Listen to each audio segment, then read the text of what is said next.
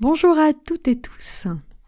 Aujourd'hui, je vais vous parler de ces petits contrats que l'on passe avec soi-même et des petites entorses que l'on y fait parce que bon, ça peut pas faire de mal. Alors déjà, pour commencer, je remarque souvent que les personnes qui décident de perdre du poids ne le font pas forcément quand c'est le bon moment pour elles. Elles le font avant l'été, sous la menace du maillot de bain, au point d'en oublier de se réjouir des vacances qui arrivent ou en prévision d'un mariage, d'une fête, et là aussi au risque de passer à côté de ce qui est important. Ou encore après un accouchement alors qu'on est bien chaos sous l'effet du manque de sommeil ou des hormones. En fait, ce que j'aimerais vous, faire passer comme message, c'est que le bon moment, ça devrait être celui qu'on a choisi pour soi et de préférence quand on est plutôt en forme, sans gros soucis qui planent au-dessus de la tête. Et puis il y a aussi une notion de timing. Euh, prendre son temps, installer euh, une nouvelle alimentation, une nouvelle hygiène de vie en douceur, sans pression ni objectif intenable, et apprécier l'énergie retrouvée, les kilos envolés lentement mais sûrement. Et c'est là qu'intervient la notion d'effet cumulé. Alors l'effet cumulé, c'est la somme de toutes ces petites choses, positives ou négatives, qui aboutissent à un résultat, lui aussi, du coup, positif ou négatif. Ces petites choses que l'échelle humaine ne peut pas percevoir et qui pourtant ont une action réelle et concrète lorsqu'elles s'additionnent. Par exemple, vous n'imaginez pas vous brosser les dents seulement de temps en temps, quand vous y pensez, ne plus le faire pendant trois semaines, et puis reprendre trois fois par jour. Même si le résultat immédiat, perceptible, du brossage de dents n'est pas vraiment flagrant, c'est bien l'effet cumulé de cette action qui fait que vous avez les dents propres, pas de caries et puis une, haleine fraîche. En fait, cet effet cumulé, il marche pour à peu près tout dans la vie. Quand vous faites du sport, quand vous bossez pour un examen, quand vous mangez un ou deux cookies devant la télé, et aussi, bien sûr, quand vous ne le faites pas. Quand vous grignotez un biscuit, évidemment, vous ne pouvez pas percevoir l'effet immédiat de cette action sur votre silhouette ou votre poids. Ce n'est pas le biscuit qui va vous faire prendre du poids, mais tous les petits biscuits mangés tout au long de la journée. Même chose pour le sport.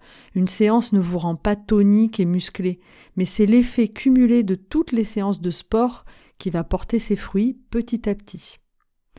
Cela s'applique également à la gestion du stress.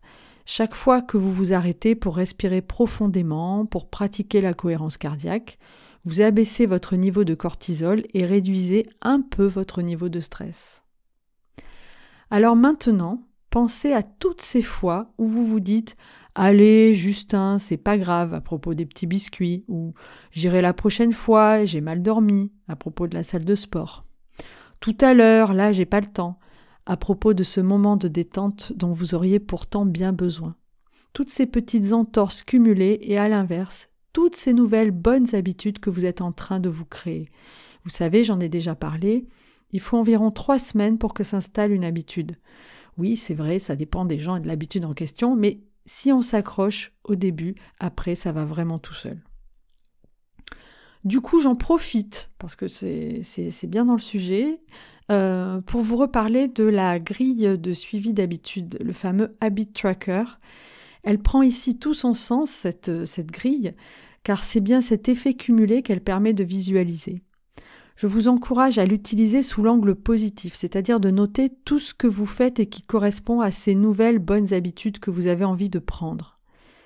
Et d'ailleurs, un bon moyen de mettre en place ces bonnes habitudes et de s'y tenir, c'est de se donner des rendez-vous que l'on note dans son agenda pour le sport par exemple, ou de mettre en place des alertes sur son téléphone pour se rappeler de faire une pause, de respirer, de marcher. On peut dire que l'on fait par exemple les routines de Margot en vidéo les lundis, mardis, jeudis et vendredis, ou on pratique la cohérence cardiaque au réveil, avant le déjeuner ou avant de se coucher. Que l'on se lève pour marcher et respirer profondément une minute toutes les heures.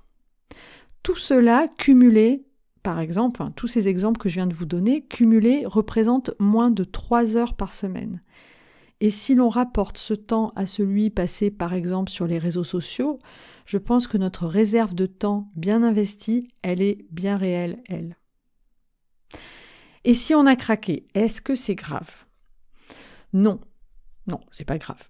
Mais quand vous mangez un biscuit, quand vous zappez la séance de sport, le yoga, quand vous prenez l'ascenseur plutôt que l'escalier, faites-le en conscience. Notez simplement ce fait. Tiens, là, j'ai préféré prendre l'ascenseur.